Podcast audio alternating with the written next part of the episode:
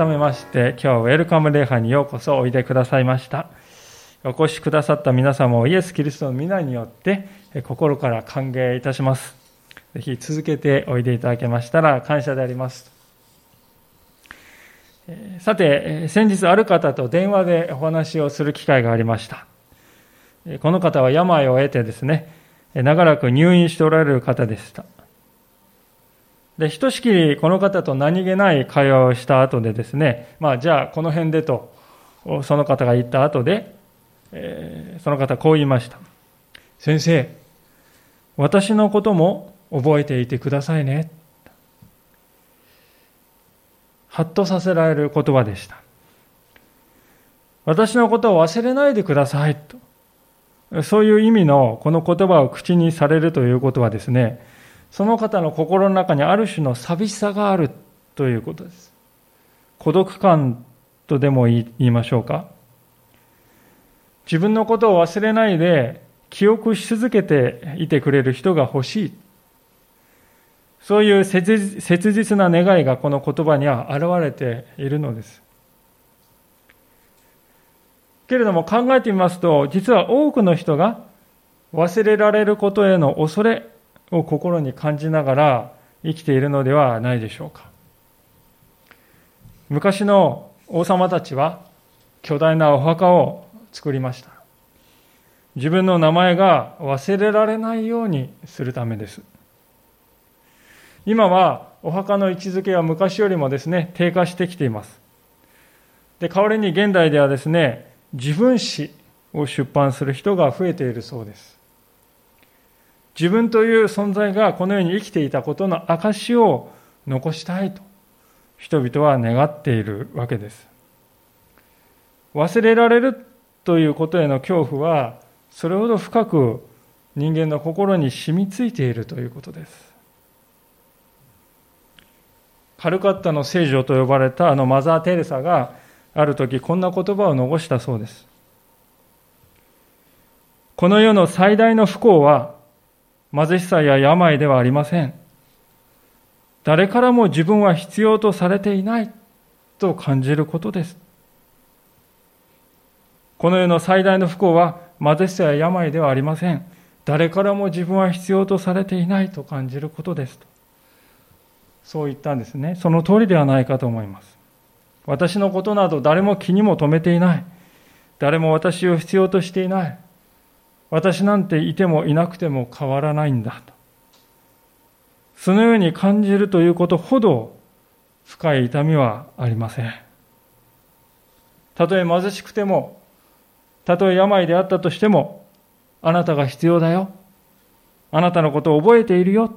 と言ってくれる人が一人でもそばにいてくれれば、人は生きる力を持つことができるのです。ですから、マザー・テレサは、道端で孤独に死んでいこうとしている人々に寄り添う働きを始めたのでした。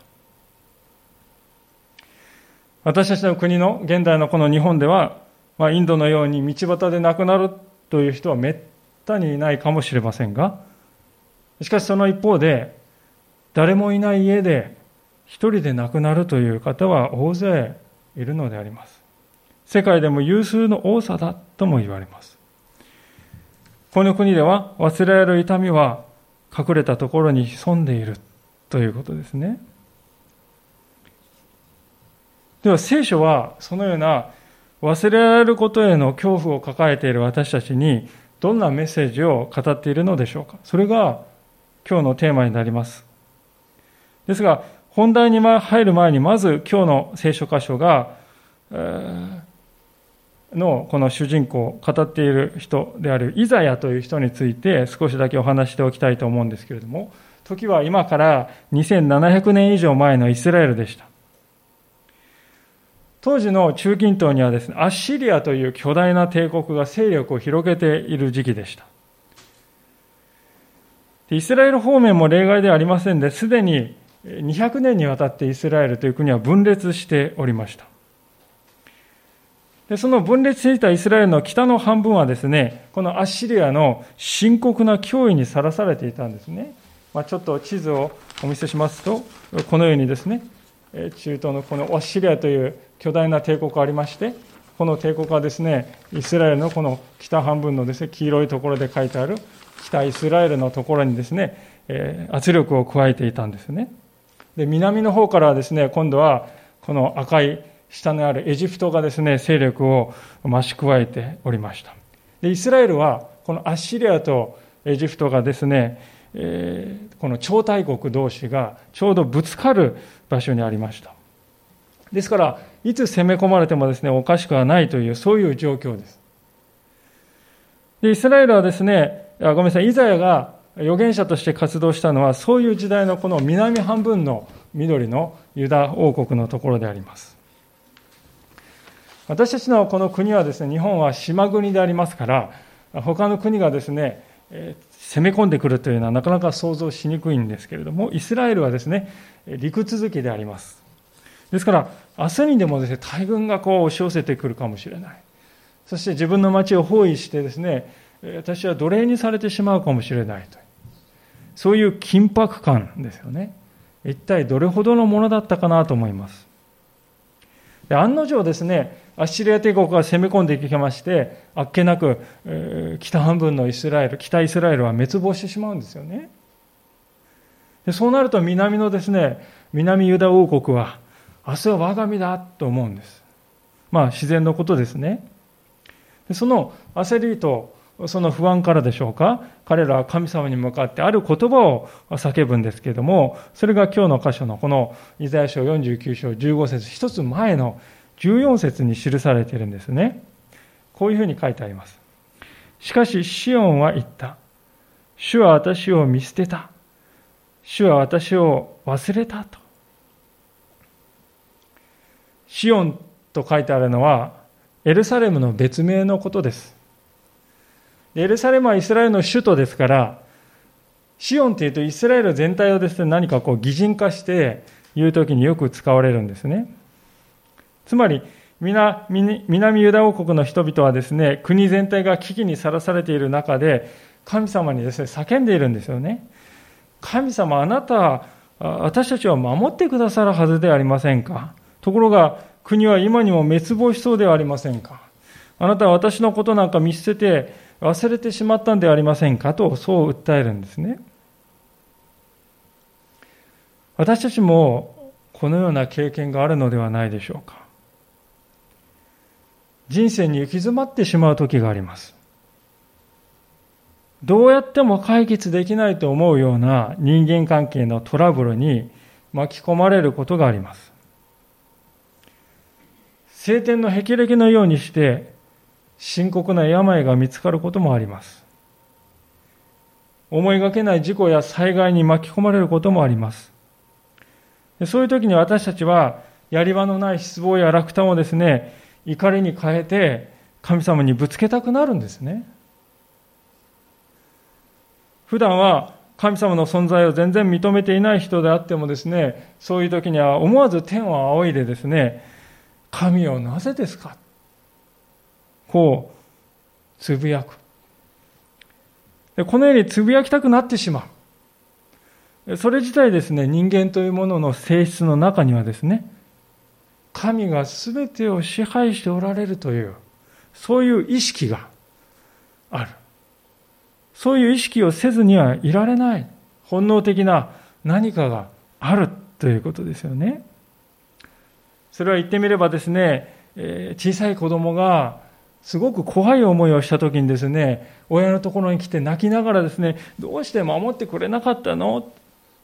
あんなに怖い思いしたんだよって胸親の胸をですね叩くようなそんなものかもしれませんね子供は皆さん親を意識せずには生きられないですよね同じように私たち大人である人間たちも神を意識せずには生きられないんだということですよね。まあ、しかしながら中にはこのような思いがけない災いではないのにですね、神に忘れられたと叫ぶ人もいるわけです。それは身から出たサビという場合ですよね。無神経な言葉を人に言ってしまった。約束を破ってしまった。信頼されていたあの人を裏切ってしまった。悪いと分かっていながらも、やめられない生活習慣がたたって病気になってしまった。ある意味では予測できる結果であります。南ユダ王国の場合はですね、人々の場合はこちらの方が大きかったかもしれないと思うんですよね。というのは、彼らは神様に従って生きようとはしなかったんであります。先ほどですね、この地図を見ていただいても分かりますようにですね、イスラエルという国はですね、えー、地理的に非常に不利な場所にありますよね。メソポタミア地方にはですね、チグリスとかユーフラテスという大きい川があり、エジプトにはナイル川がある。イスラエルにはない。水はほとんどない。平たいところはほとんどなくて山ばかり。しかも狭いんですよ。細いですよね、ここは。ですから穀物をたくさん作ろうとしても作れないようなですね、そういう土地であります。大国には絶対になれない、そういう場所なんです。ですから、天地をお作りになられた神様に頼って、神様に守られていなければですね、安定し続くっていうことはできない、そういう絶妙の場所にイスラエルあるんですよね。まるで私たちみたいじゃないですか。ところが、イスラエルの人々はそのことを忘れてですね、何をしたかというと、地元の元からあった木や石で作った偶像の神々を拝むようになっていったのであります。そこで、イザヤのような預言者がですね、繰り返し繰り返し民のところに使わされて、神様に皆さん立ち返りましょうと促したんですけれども、人々は全然聞く耳を持たなかったんですね。で、ついにアッシリアが攻めてくる。そうなった時に初めて慌てふためいたんです。どうする？どうする？そうして口にしたのがですね、先ほど読んだ14節の言葉ですね。神は我々を忘れた。見捨てた。そういう言葉だったわけですよね。私たちはですね、このような姿を見るとですね、なんと虫がいいことかと。さばいてしまうかもしれませんけれどもねでも私たちもそうはできないんじゃないかと思うんですね。というのは日本にもですね困った時の神頼みということわざがあるわけです。普段は忘れていてもピンチの時は神を頼る。それでいいじゃないか。そういう風潮が社会の中に隠れているように思いますね。あたかもそれはですね、神という存在に対して、こういうふうに語るに等しいのかなとも思うんですよね。神よ。私に口出しはしてくれるな。ただ私を守ってくれればいいんだ。お前の役割はそれだけだ。あとは出てこないでほしい。まあ、口にはもちろん出さなくても案外人の心の中にある正直な思いをね、めくってみるとそういうものではないかなと思うんですね。ですから大きな災害や思いがけない災いがやってくるとですね、人々はイスラエルの民のようにですね、神に不平をぶつけるんですね。神を何をやっているんだどうしてこんなことが起こる？私を守るべきじゃないのか？忘れていたのか？なんとけしからんことか？そういう場合、そういう具合にですね。まあ実際には自分の身から出たサビであることがあるにもかかわらず、神に責任転嫁をしているという、そういうパターンも多いのではないかと思います。一方でですね、今申し上げた2つのパターン、つまり突然の災いに狼狽している。あるいは自分の身から出たサビを神様に責任転嫁している。そうでもない。この2つでもどちらでもないのは実質的にはですね、神は私のことを忘れていると考えている人もいますね。それはどういう人かと言いますと、自分を責め続けている人であります。あまりにも大きい痛みや悲しみが積もり積もった結果ですね、こう思ってしまうんですね。もう私の傷は誰によっても癒せない。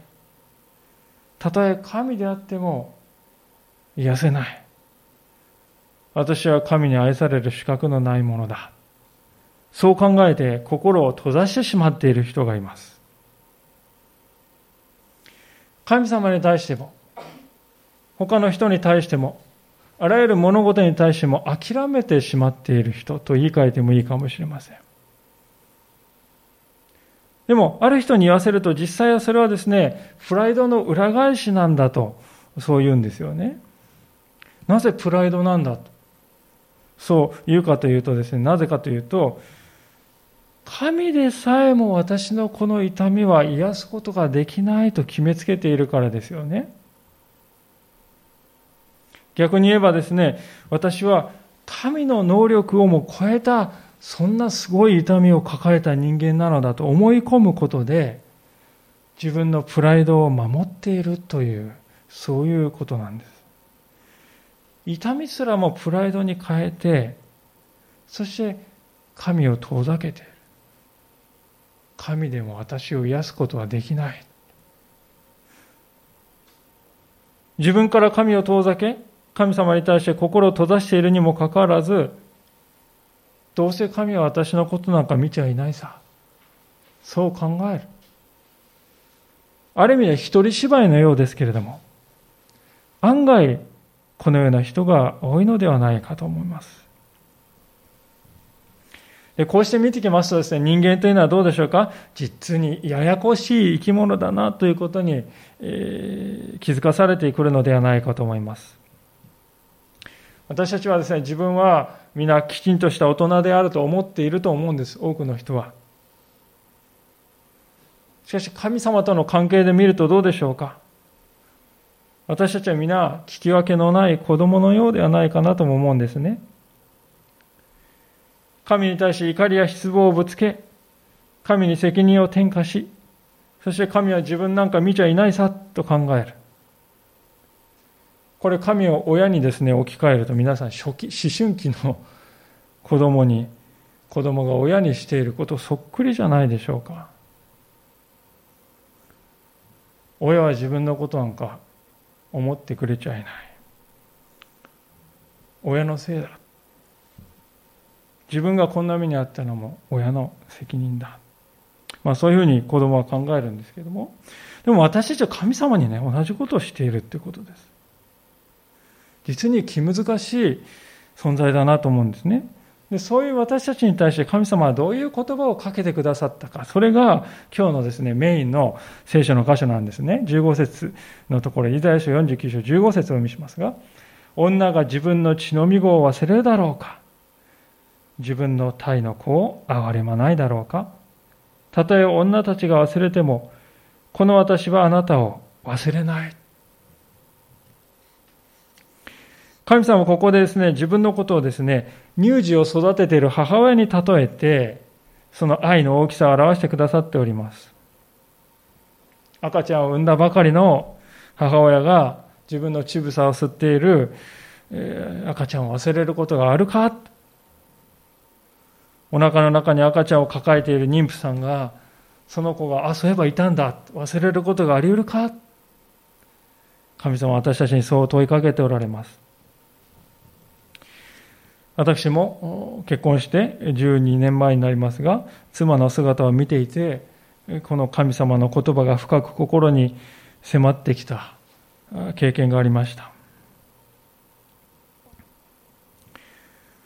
長女がまあ生まれまして初めて家にこう帰ってきまして、退院して、でその時にですね、私は困ったことが一つありました。それは何かっていうとですね、夜泣きがひどくて、一睡もできないということなんです。もう30分おきぐらいでギャーッとこう泣いて、その度に目が覚めてですね、夜通しその繰り返し、これは大変なことになったと、青ざめたわけでありますけれどもですね、驚くべきことが起こりました。それは何かというと、3日目の夜から子供がいくら泣いても自分は眠れるようになってしまったと。それを見て妻もですね、なんだこの人はと、呆れた顔をしておりました。でその時ですね、思ったことは、夫である私はどこか子供をですね、客観的な対象として見てるんですよね。客観的な対象なんだ。で一方、妻の方はどういうふうに見てるかというと、自分の一部分だというふうに見ているんですね。ですから、子供がギャーって泣くと、ああ、自分が泣いているかのように感じですね。子供がえーんって苦しんでですね、えー、いると、自分が苦しんでいるかのように共感する。子供は熱を出せば自分が熱を出したかのように感じる。母と子がこのように一体性を持っているということは傍らで見ていてです、ね、本当に驚かされる思いがしました。でそれと同時にですね、ああ、自分とは根本的に違うと。舌を巻く方向がなかったわけであります。で、古川に来てこの根本的な違いがさらに顕著に現れる一つの事件が起こりまして、まあ、それはモールに出かけた時のことでありました。私がですね、子供を面倒を引き受けている間に、妻は別のお店にですね、買い物に行くことになって別れたんですね。で、私はお店でですね、食べ物を注文しましてですね、こう待っていて、注文が、品物ができてですね、受け取って、で、子供の手をですね、引いて店を出たんです。ちょっと歩いていきますとですね、向こうから妻がやってきましてですね、ああ、いや、とか言ってですね、ああ、よかったよかった。でところが妻はですね、血相を変えて叫んだのです。誰それはどこ？その時私はですね、子供を一人置き去りにしてですね、店に置き去りにしてきてしまったことに、その時初めて気づきました。なんということをしてしまったんだと、焦燥感に駆られながらですね、いるだろうか。いなくなっていたらどうしようかと。ダッシュで戻って店に駆け込むと、果たしてそこにですね、ぺたりと座り込んだままの我が子がいたのであります。でこの経験はですね、私にとってですね、忘れがたいものになりました。自分の中に子供を完全に忘れ去ってしまうことができる愚かさというものがあるのだということに愕然とさせられました。その一方で瞬間的にですね、いるべきものがいないとですね、瞬間的に感じ取る妻の母親としての能力にですね、脱帽するほかないと思いました。何が当たり前のことをと思われるかもしれない。男性性の愚かさっていうのはそういうところにあると思いますね。で私はそれを見てですね、自分にはとても真似することのできない神様が女性に与えてくださった偉大な力だと思いました。まあ、時代は大幅にさ遡りまして、私はまだ親元で神奈川県です、ね、いた時にこんな出来事もありました。まあ、その日、風邪をひいて私は学校を休んでおりました。で母はですね、えー、私は2階で寝ていて、1階で母はで、ね、教会の婦人たちと聖書の学び会をしていたんですね。でその時、ちょっとどういう状況だったか忘れてしまったんですが、ベッドを出た私はですね、こうよろめいて床にドスンと転んでしまったんですね。そのすぐ後のことであります。信明と言いながらですね、母が階段をわせ駆け上がってきて、バーンとかってですね、勢いよく飛び込んできたのであります。突然のことに私どうかでポカーンと驚いたわけですけれども、母はなぜそうやって来たかというと、私がどう何か起こってそっとでもしたのではないかと、早がてにして駆け上がってきたのでありました。で、普段あまりそういうですね、ことをしない割と沈着冷静な母なんですがでもその一件は私は心に刻まれました。母がいかに私という存在を大切に思ってくれているかということを証明する一件として今でも鮮明に覚えているのであります。神様は私たちに対して今日語ってくださっているのは神様の私たちの愛はそのように強く深くまた熱いものなんだということですね。ですから聖書は次のように語りかけているのであります。お手元ね、紙をですね、お持ちの方、裏面を開いていただきますと、イザヤ書66章というところが書いてありますが、そこの13節のところに、このように書いてあります。イザヤ書66章の13節ですが、母に慰められるもののように、私はあなた方を慰めら慰める。エルサレムであなた方は慰められる。母に慰められるもののように私はあなた方を慰める。エルサレムであなた方は慰められる。イザヤ66章13節です。神様の愛はこのようなものなんだと。血のみ子はですね、母親に自分の全存在を委ね預けております。で母はですね、まあ、これまた自分の存在を犠牲にして我が子を愛おしむわけです。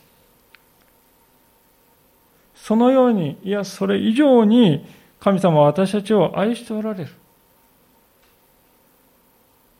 なぜそれ以上かっていうと、人間の母親ですね、我が子を忘れるということが時にあり得るからでありますね。先日ニュースになりましたけれども、幼い子供を長時間車に置き去りにして飲食店を利用したお母さんのことがニュースになりました。今からさらに5、6年ほど前にはですね、自分のアパートに小さい子供を閉じ込めたまま1ヶ月にわたって家に帰らなかったお母さんのことも報じられました。いずれも幼い命が犠牲になりました。母は帰ってこないと分かった時の彼らの絶望感を思うと、胸が締め付けられるような、心臓の動機がですね、収まらないような苦しい気持ちを感じました。けれどもその一方で不思議とですね、私は、この母親の方を責めるような思いが湧いてこなかったのです。むしろ思ったことは、ここまでせざるを得ないところまで彼女を追い込んだ心の寂しさや闇というものがその心の中にあったんだなと思いました。神様は女が自分の血のみ子を忘れようかと言います。ありえないでしょという答えを期待してるんですよね。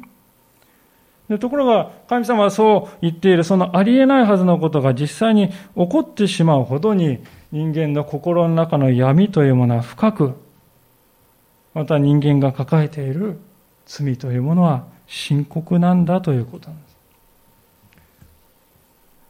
で、私はそう思いましたね。もし立場が違ったらどうかな。私が今の両親のもとに生まれなかったら、育ってきた環境が今と違ったら、私は彼らと同じことをしないって断言できるかな断言はできない。そう思ったんですね。自分の自身の姿を振り返ってみて、それが私の結論でありました。およそ人間が用いる愛の中でもですね、母親の血のみ子に対する愛は最高の愛だと思いますね。しかしそのような愛であったとしても力を失ってしまう、そういう時があるのだというんです。だからこそ神様はこう言われるのであります。たとえ女たちが忘れても、この私はあなたを忘れない。女たちが万が一忘れるようなことが起こったとしても、この私には決してそのようなことはない。この神様の言葉を教えていることはたった一つだと思うんです。それは、神の愛には限界がないということです。たとえ最高の人間愛であるこの母の愛が失われるようなその時があったとしても、その上には神の愛が高く輝いている。神様はその愛ゆえに私たちを常に見守り続けていてくださって、その目は片時も離れることはない。神は本質的に忘れるということがない。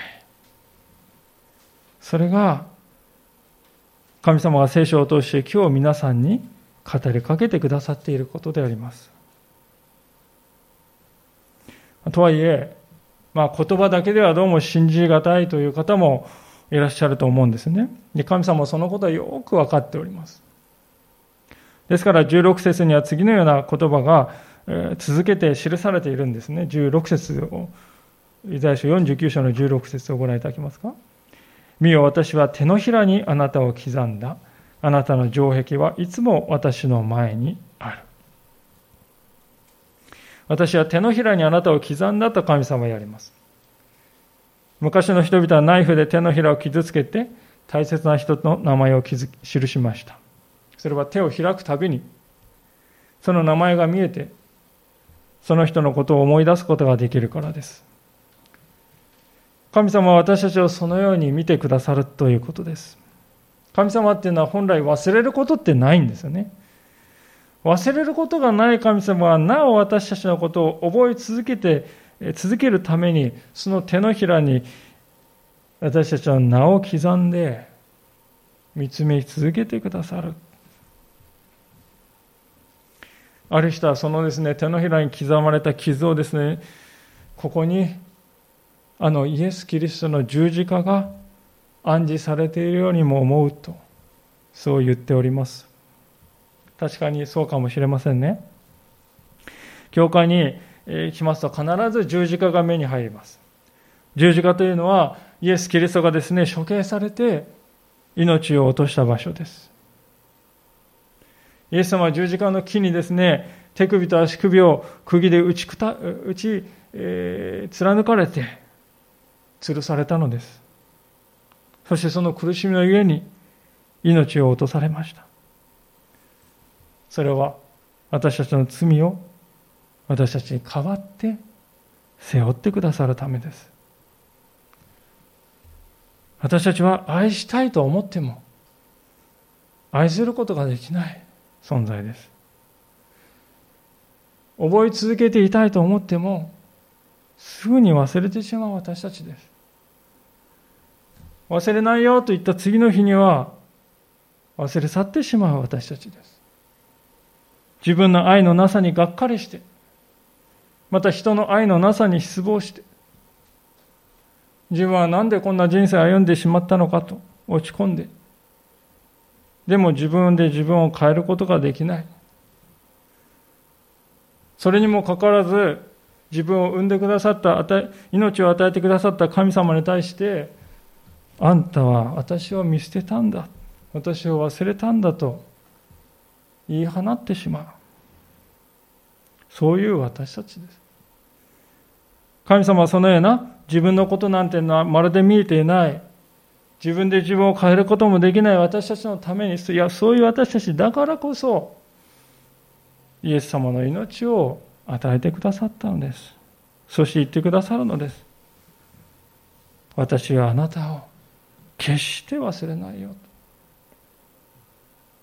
イエス様の両腕に刻まれた十字架の傷はその約束の印なんです。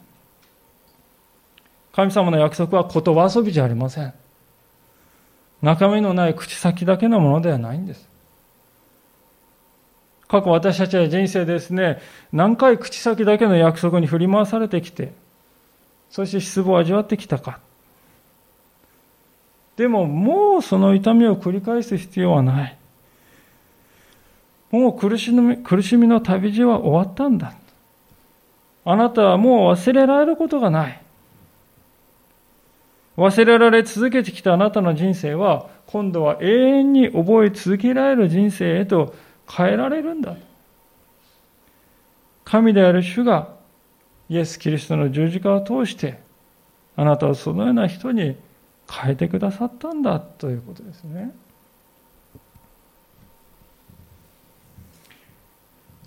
今日冒頭のところでマザー・テレサのお話をしましたけれども、その彼女にこんな別の話があるそうなんですね。それはテレサが若い時のことでありました。ある日彼女はですね、貧民窟の暗い部屋に住んでいる一人の病気の人を訪問したそうです。その男性の部屋は長く掃除をした形跡がなく、異臭が漂っていて、その辺にはランプがあったにもかかわらずですね、つけた形跡がない。部屋は真っ暗だったそうです。テレサは早速ですね、部屋の掃除をしてランプをつけてあげました。ところが火がすぐにふっとこう消えてしまうんですよね。で、またつけると。しかしまたすぐ消えてしまう。おかしいなと思って男性の方を振り向くとですね、彼はこう言ったそうです。私は明かりがない方がいいんです。一年中真っ暗な中で過ごしてるんですから。そう言ったんだそうですね。テレサはこの人は肉体の病もさることながら深刻なのは心の病なんだと悟ったそうです。で次の日、テレサは新しいランプを市場で買って、明かりを灯して、その病気の人を訪ねました。それから10年の年月が過ぎました。若い修道修道者たちがですね、彼の報告をテレサに持ってきたそうです。なんとその人はすっかり元気になって、暗かった部屋も明るく改造されて、職を持って働いているということでした。調査に来た修道場にですね、元気になった彼はこう言ったそうです。あの背の低い修道場に伝えてほしい。今でもあなたのくれたランプは私の生活の中で燃え続けていますと。彼は暗闇が習慣化していました。明るい場所よりも暗い場所を好み、暗闇に自分の痛みを隠していたのでした。肉体だけでなく精神をも病み、魂が暗闇に押し止められ、それが当然のように習慣化してしまった、そういう人でありました。しかし彼はテレサを通してキリストの愛を受け取り、変えられ、再び彼の心は、彼の心の灯火は光を取り戻したのでした。こういう話ですね。